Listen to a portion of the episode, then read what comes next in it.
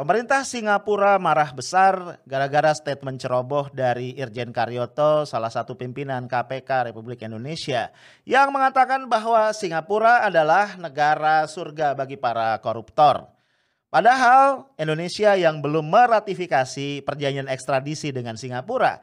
Di sambung itu kita tidak boleh lupa bahwa kalau kita bicara perception index dari korupsi, Indonesia berada di peringkat 102 sementara Singapura berada di peringkat 3 terbaik di dunia.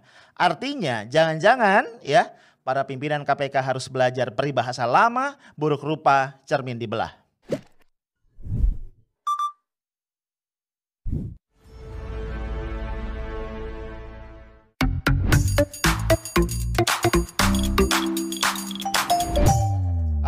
Guys, gimana weekend lo? Semoga asik ya. Nah, sore ini kita seperti biasa nongkrong buat ngobrol-ngobrol di Coffee Break ya, edisi Sabtu 10 April 2021. Nah, kita ini ya flashback ke waktu kita dulu sekolah ya, mungkin waktu SD atau SMP kita pernah belajar uh, di pelajaran bahasa Indonesia ya, itu ada tentang peribahasa ya. Kita belajar macam-macam tuh peribahasa ya. Ada sekali lancung ke ujian, seumur hidup orang tidak percaya. Misalnya ya, artinya lo ya kalau sekali selingkuh ya, itu pacar lu gak akan percaya lagi. Kenapa jadi ke situ ya? Ada banyak lah peribahasa yang lain ya. Air cucuran atap ya. Tahu nggak terusannya? Air cucuran atap, tandanya atapnya bocor. Oh enggak. Air cucuran atap jatuhnya ke pelimbahan juga. Artinya tuh apa yang dicontohin sama orang tua, ya sama atasan, sama pemimpin itu akan uh, jadi itu ya. Ya anak buah atau anak biologis gitu itu akan mencontoh uh, tadi ya contoh yang diberikan itu. Nah satu lagi bro ada peribahasa yang gue inget banget ya buruk rupa cermin dibelah. Sayang amat ya kalau cerminnya murah sih nggak apa-apa. Kalau cerminnya mahal kan ya sayang ya. Mendingan kasih orang. nah peribahasa ini guys uh, menggambarkan orang yang apa nggak mau nerima gitu ya. Kalau bahasa kerennya nggak punya self acceptance. Jadi ketika dia ngaca nih, bih muka gue jelek banget gitu. Akhirnya dia salahin apa? Cerminnya dia buat dia banting tuh sampai belah sampai pecah ya. Padahal yang harus dibenerin tuh mukanya. dipermak dikit mungkin ya atau dioperasi plastik ya. Nah, guys, gue pengen bahas ini nih peribahasa buruk muka cermin dibelah karena memang e, kondisi ini yang sering membuat seseorang ya satu organisasi atau satu bangsa itu susah untuk mengalami perubahan ya ke arah yang lebih baik. Nah, kalau kita belajar self development, lo akan ketemu konsep yang namanya learning mental. Ya, ini konsep lama sebenarnya, tapi cukup powerful ngejelasin apa sih prasyarat uh, seseorang, sekelompok orang, ya organisasi atau bahkan bangsa itu bisa berubah jadi lebih baik gitu. Oke, okay? yang pertama ada yang namanya self awareness. Kita mesti aware dulu ya. Bahasa gampangnya itu tahu diri ya, tahu kondisinya. Apa yang udah bagus dari diri kita, apa yang masih jelek gitu loh. Nah ini aware. Dan tentu saja untuk aware bro kita perlu baca data. Nah, tentunya data yang benar ya, data yang valid, data yang akurat, bukan data yang dibuat-buat atau data yang bersumber dari laporan ABS misalnya ya, asal Bapak senang, data yang udah direka-reka, bukan ya, data yang beneran. Nah, tapi nggak cukup ya. Kerap orang udah baca data bahwa ada banyak hal yang jelek yang yang nggak semestinya kayak gitu ya, tapi dia nggak accept gitu. Nah, jadi yang kedua adalah self, self acceptance. Dia jujur nerima bahwa itu memang salah dia dan dia punya tanggung jawab untuk memperbaiki itu. Ya, gua kasih contoh begini, misal nih, misal ya. Ada seorang karyawan lah, katakanlah karyawan di kantor gua. Ya, uh, prestasi kerjanya tuh jelek banget ya. Dia nggak bisa achieve target gitu loh. Ya dia nggak achieve target. Uh, dipanggil nih, gue panggil. Gue bilang, bro, nih lu nggak achieve target nih 6 bulan nih. Saya lihat, gue liatin datanya. Dia bilang, iya pak, saya nggak achieve target. Gitu. Dia berarti aware kan? Dia aware bahwa dirinya tidak perform. Dia aware bahwa dia tidak achieve target. Nah, apakah dia akan mengubah dirinya? Apakah dia akan improve? Belum tentu juga. Nah, biasanya batu sandungannya ini pada self acceptance. Dia accept nggak? Nah, saya gue tanya kan, so what's next? Ya setelah lu tahu bahwa lu nggak achieve. Nah ini akan ketahuan dari jawabannya. Dia bilang gini misalnya, ya pak mau gimana lagi? Soalnya tim saya tuh emang nggak nggak bener pak kerjanya. ya, ini contoh ya. Jadi biasanya nih kalau gue nih jadi atasan gitu ya, jadi tim leader, anak buah gue nih waktu gue tegur udah bilang kayak tadi tuh, iya pak, habis mau gimana lagi? Ya waktu dia ngomong iya pak itu kan seolah-olah dia aware ya, emang dia aware kondisinya, tapi dia nggak accept. Biasanya kalimat-kalimat lain variasinya ya gimana ya, bukannya gue nggak mau berubah sih soalnya gitu. Nah ini self aware, uh, self acceptance. Nah biasanya tadi gue bilang ya, sekali lagi gue highlight, batu sandungan yang menyebabkan kita gagal berubah itu karena kita nggak accept. Ya kita memelihara kambing hitam nih dalam diri kita. Kita enak banget nyalahin pihak-pihak di luar diri kita sebagai pihak yang bertanggung jawab ya yang menyebabkan kita gagal atau kita jelek gitu loh. Nah, kalau kita tidak punya self acceptance, maka yang ketiga yaitu motivasi untuk berubah, self improvement itu nggak akan ada. Jadi ya, jadi rumusnya adalah self awareness, self acceptance, self improvement. Nah, tidak adanya acceptance ini yang tadi relevan ya dengan peribahasa buruk muka ya, buruk muka cermin di belah, buruk rupa cermin di belah. Nah, Nah, gue angkat ini tentu bukan dalam konteks pelajaran bahasa Indonesia ya, juga bukan dalam konteks self development sebenarnya. Gue kaget ya baca satu berita, ini ada pernyataan dari Irjen Karyoto. Beliau ini adalah salah satu wakil ketua di KPK, deputi penindakan kalau gue salah. Kita tahu ya belakangan memang kayaknya KPK ini punya kesulitan nih ya untuk menangkap buronan e, koruptor ya. E, tentu lu masih ingat yang paling legend yang udah setahun lebih nggak bisa ditemukan oleh KPK adalah Harun Masiku. Itu pun kalau masih hidup ya, kita nggak tahu. Masa iya kalau orang masih hidup susah banget dicari ya. Kemudian juga ya walaupun sudah di SP3 ya artinya sudah ada surat perintah apa namanya pembebasan penjahat, eh bukan. surat perintah penghentian penyidikan itu adalah Samsul Nur, Samsul Nur Salim dan istrinya ya Ici Nur Salim dan mungkin ada sejumlah buron uh, eh, KPK yang lain. Nah, Konon ya mereka-mereka ini nih kabur ke Singapura dan susah banget katanya ditangkap. Alasan eh, Pak Karyoto macam-macam ya. Ada katanya tidak ada perjanjian ekstradisi, ekstradisi kemudian eh, masalah kalau sudah bertempat tinggal di Singapura itu susah dicari karena sudah dapat status permanen residen. Eh pokoknya macam-macam ya. Nah, Gara-gara itu kemudian Pak Karyoto ngeluarin statement nih. Statementnya adalah Singapura itu merupakan surga bagi para koruptor. ini memang ya pejabat kita ini nggak uh, ke dalam nggak keluar tuh kalau ngomong itu suka nggak dipikir ya.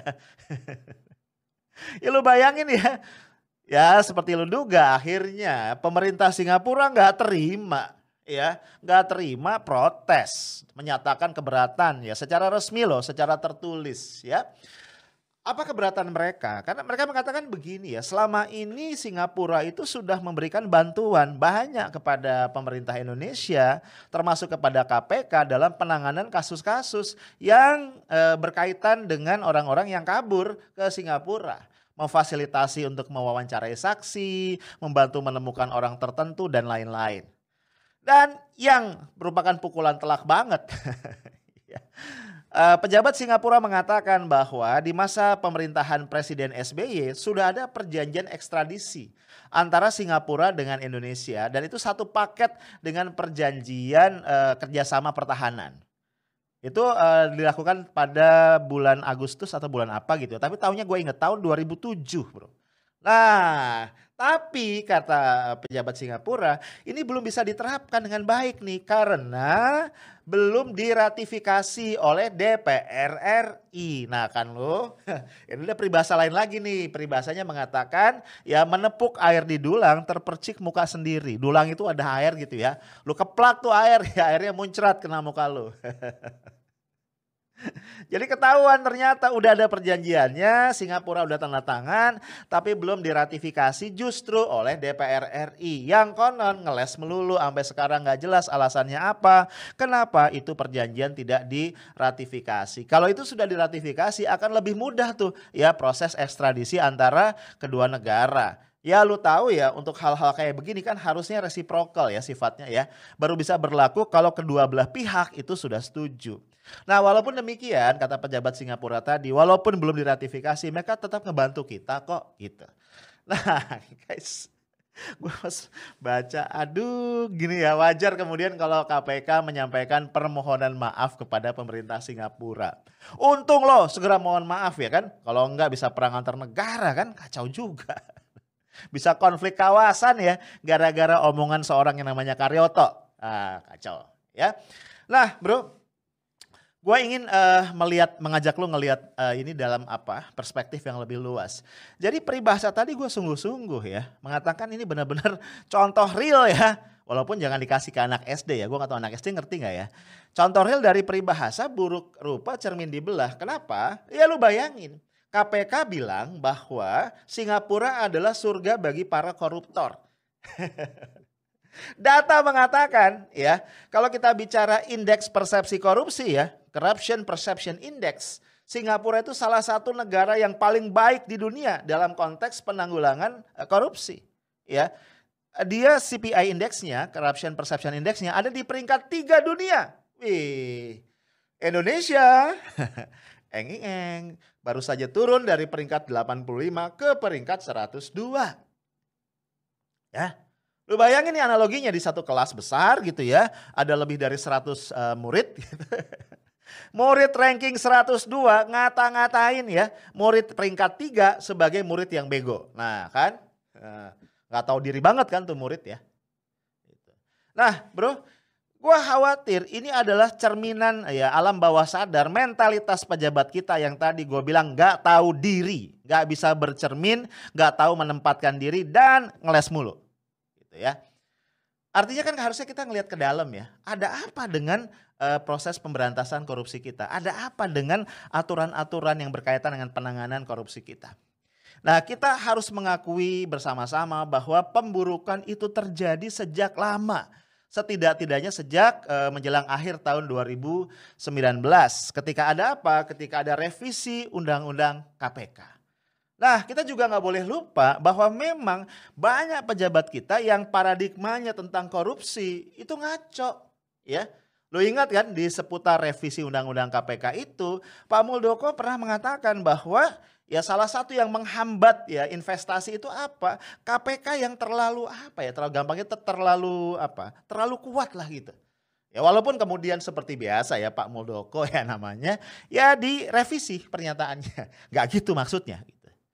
Nah kemudian lu tahu juga ya, revisi Undang-Undang KPK itu didalilkan sebagai upaya untuk memperkuat lembaga KPK. Padahal ya ini para pakar, masyarakat sipil gitu ya, itu sudah melihat setidaknya ada puluhan itu ya potensi pelemahan KPK dari isi Undang-Undang KPK yang baru ya. Misalnya satu ya uh, ada lembaga, ada ya ada institusi yang namanya Dewan Pengawas. Ya lu bayangin sekarang nih kalau para penyidik KPK akan melakukan apa OTT atau melakukan penggeledahan, melakukan penyadapan gitu ya, Bro. Itu harus dengan izin dari Dewan Pengawas. Kalau lu ingat ya ribut-ribut uh, upaya penangkapan Harun Masiku, kan Harun Masiku itu sempat dikabarkan berada di sekitar eh, PTKI ya, Perguruan Tinggi Ilmu Kepolisian kalau gua nggak salah, harusnya seperti itu. Cuman kemudian ketika penyidik KPK masuk ke situ nggak bisa ya malah apa dihambat begitu. Kenapa? Nggak ada izin dari Dewas. Ya, kemudian eh, apa yang ingat, saya ingat gua nih ya, kemudian penyidik KPK berapa saat eh, setelah itu mencoba eh, melakukan penggeledahan ya dengan izin Dewas tentunya ke kantor DPP PDIP di Lenteng Agung. Ya lu bayangin aja, udah dikasih tahu duluan jadwal penggeledahannya, ya tinggal disusun aja tuh, dibuat susunan acara. Yang pertama adalah sambutan dari tuan rumah, ya kan? Yang kedua adalah tari-tarian penyambutan, ya. Yang ketiga doa bersama, yang keempat apa gitu kan? Terus ketika akan digeledah, ya semua barang bukti udah diberesin. Nah, Apalagi misalnya eh, perubahan eh, status KPK. Eh, KPK itu masuk ke dalam rumpun kekuasaan eksekutif, ya bro. Dan kemudian pegawai KPK itu menjadi ASN. Nah, hal-hal kayak gini banyak banget ya poin-poin lain yang gua nggak hafal satu persatu. Nah, ini kan sebagai biang kerok sebenarnya dari pelemahan-pelemahan KPK yang kita lihat hari ini. Belum lagi KPK mendapatkan tanda kutip tambahan kewenangan ya untuk menghentikan proses penyelidikan dan penyidikan dari sebuah kasus dan ada batas masa kadaluarsa sebuah kasus yaitu dua tahun. Nah, Ini semua ya yang kemudian misalnya muaranya salah satunya adalah penerbitan SP3 kepada Samsul Nur Salim beberapa saat yang lalu. Belum lagi kalau kita uh, mau bicara tentang uh, kasus uh, penanganan kasus korupsi bansos di Kemensos yang sampai hari ini kita nggak tahu nggak terlalu jelas juga ya bergulir ke arah mana. Yang jelas ada beberapa nama penting yang berkali-kali disebut baik di dalam rekonstruksi maupun dalam juga dakwaan jaksa penuntut umum terhadap terdakwa yang lain itu sama sekali sekali nggak dipanggil loh bro sampai sekarang. Dua kader PDIP Herman Heri dan uh, Iksan Yunus ya anggota DPR RI sampai hari ini nggak dipanggil. Ya, demikian pula kalau kita apa bicara kasus korupsi ekspor benur misalnya ya, kita juga belum mendengar seperti apa karena kayaknya nih korupsi ini ini akarnya banyak nih ya yang kalau bisa digali dengan lebih jauh oleh KPK akan jadi sangat dahsyat. Jadi bro, menurut gua again ya, KPK dan pemerintah harusnya lebih tahu diri kalau bicara tentang korupsi karena bahaya juga. Harusnya kita belajar dari Singapura ya. Salah satu yang menurut gua menarik untuk dipelajari adalah uh, Singapura ini punya punya apa? Punya sistem hukum yang yang yang unik ya. Jadi di situ uh, koruptor itu nggak pernah dipenjara lama-lama ya. Maksimum enam bulan gitu ya. Karena lu tahu kalau di penjara itu ya akan menghabiskan anggaran negara. Tapi yang luar biasa ya, Singapura itu dengan serius ya punya sistem hukum yang memiskinkan para koruptor. Ini gue baca dari tweetnya Peter F. Gonta ya nanti kita lihat. Nah misalnya di situ ya dia nggak boleh punya kendaraan pribadi, ih lu bayangin ya dia harus naik kendaraan umum. Ya kemudian uh, keluarganya yang harus apa membayar asu, asuransi kesehatannya dia, jadi nggak ditanggung negara gitu kan ya. Uh, apalagi ya pokoknya banyak banget ya termasuk hak politik apa segala macam. Dia nggak punya nggak boleh punya rekening bank nggak boleh punya kartu kredit. Ah lu bayangin. Dan setiap dia melanggar aturan larangan eh, larangan-larangan tadi itu masa hukumannya ditambah tiga bulan ya. Jadi benar-benar dimiskinkan, ya. sangat substantif ya nggak basa-basi. Di kita koruptor ya dihukum misalnya empat tahun ya. Lihat-lihat aja lu penjara suka miskin tuh ya di Bandung ya. Ah itu koruptor-koruptor ya dengan uang hasil korupsi dia yang masih banyak tuh ya yang nggak dikembalikan ke negara karena tidak ada proses pemiskinan yang yang apa signifikan begitu dengan uang itu dia bisa sogok petugas sehingga walaupun ya dia di penjara, ya penjaranya misalnya mewah, nyaman, bahkan konon ya ada yang bisa sewaktu-waktu keluar penjara di, dikawal dan kemudian balik lagi gitu. Nah bro, jadi kembali ya, mungkin ya bapak-bapak di KPK, Pak Karyoto dan bapak-bapak yang lain perlu belajar tadi peribahasa buruk rupa cermin dibelah ya, jangan sampai kalah sama anak SD. Itu aja dari gua, stay smart and professional. Assalamualaikum warahmatullahi wabarakatuh.